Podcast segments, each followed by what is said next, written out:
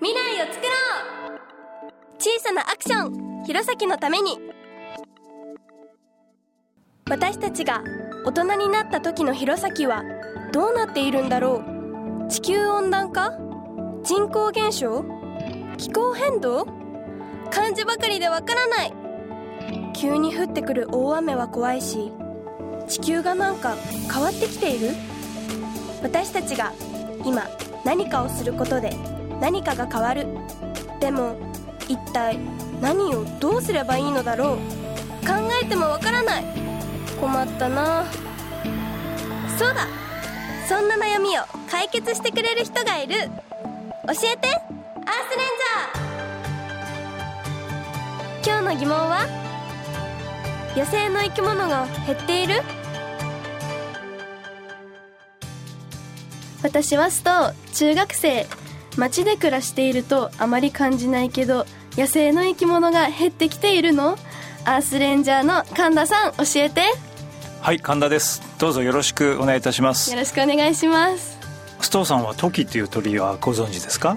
聞いたことはあります。非常に綺麗な羽の色がね、あの、有名なんですけども、はい。日本のトキはもう絶滅してますね、そうなんですか。えそれからあのコウノトリとか、はい。えー狼とかね、はい。うんカワウソ、うん。もう日本のお種類は絶滅してます、えー、えーどんどん今地球上で絶滅する生き物が増えてるという現実がありますよ。そうなんですか。なんで減ってるんですか？人間の数がね増えすぎてるという現実がありまして、あ今世界の人口が75億人になりましたね、ーはい。農業とかリゾート開発とかねホテルを建てるはい。そんな人間の活動によって森がどんどん減ってますね。原生林がものすごい勢いで伐採されています。うん。ちょっと計算してみますとはい。今この1日で種子島1個分の森が毎日減っているという現実があります。はい、毎日なんですか、はい、その森が減ると生き物に影響が出てくるんですか？もちろんそうですね。あのいろんな生き物はあー森からあの食べ物を調達したりあねあそうですよね。してますから植物がまず減りますとはい。それを食べる草食動物もうん。減って、はい。えさらにその上にある肉食動物も、えー減っていきますからはい。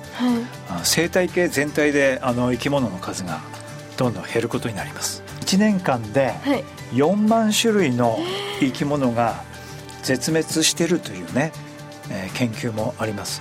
で昔はどうだったんですか？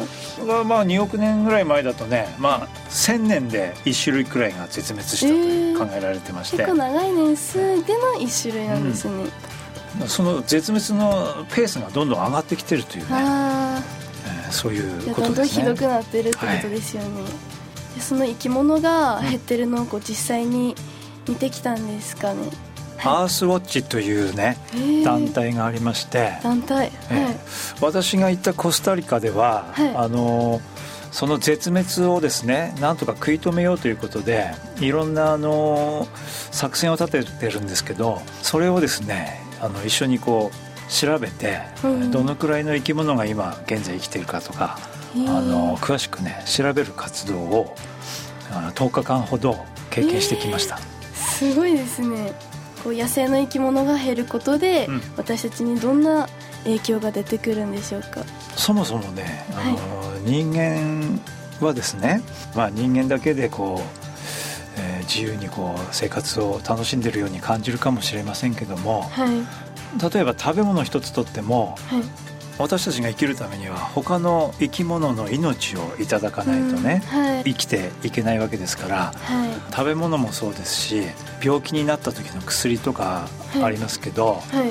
そういった薬もですねいろんな生き物から取り出した成分を利用させていただいてるわけですね。えー、初めて知りました。例えばペニシリンなんていう薬が有名な薬があるんですけどこれはカビから取り出した薬でありますね、まあ、そういった抗生物質とかは全て他の生き物からいただいてるわけですので、人間も含めてこの地球上にいるさまざまな生き物がたくさんあの生活しているからこそ人間の命が守られるわけであります、人間一人だけでね生きていくっていうことはできませんので、はい。えー地球上から生物の数が減るということは巡り巡って人間の命が脅かされてくるということになりますね。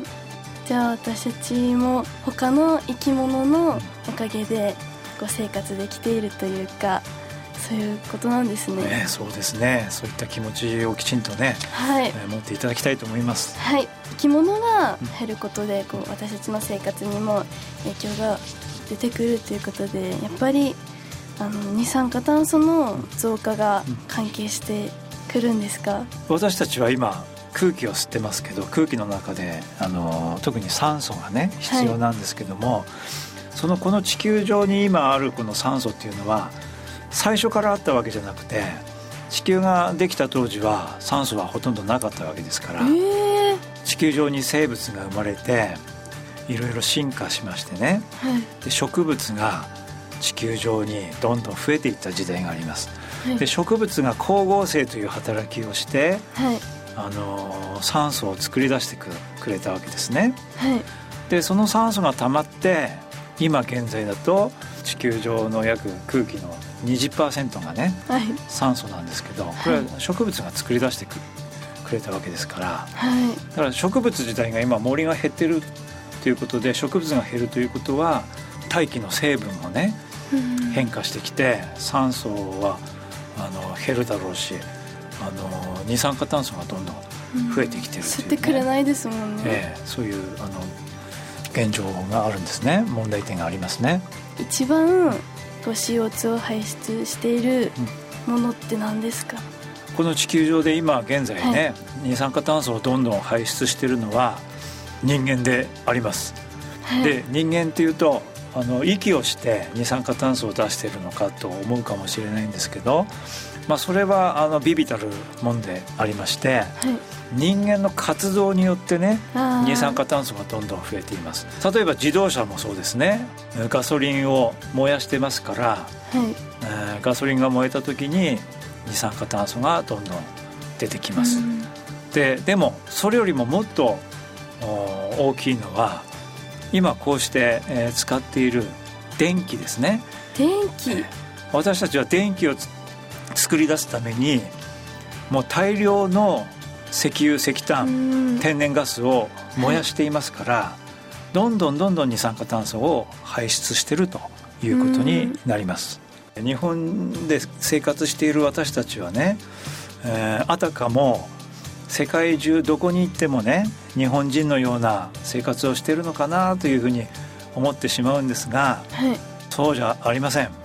例えば私があの以前、えー訪問したルワンダという国がありますけどもはい。アフリカにある小さな国なんですけど、電化率は今からあー5年前なんですが22%と言われています。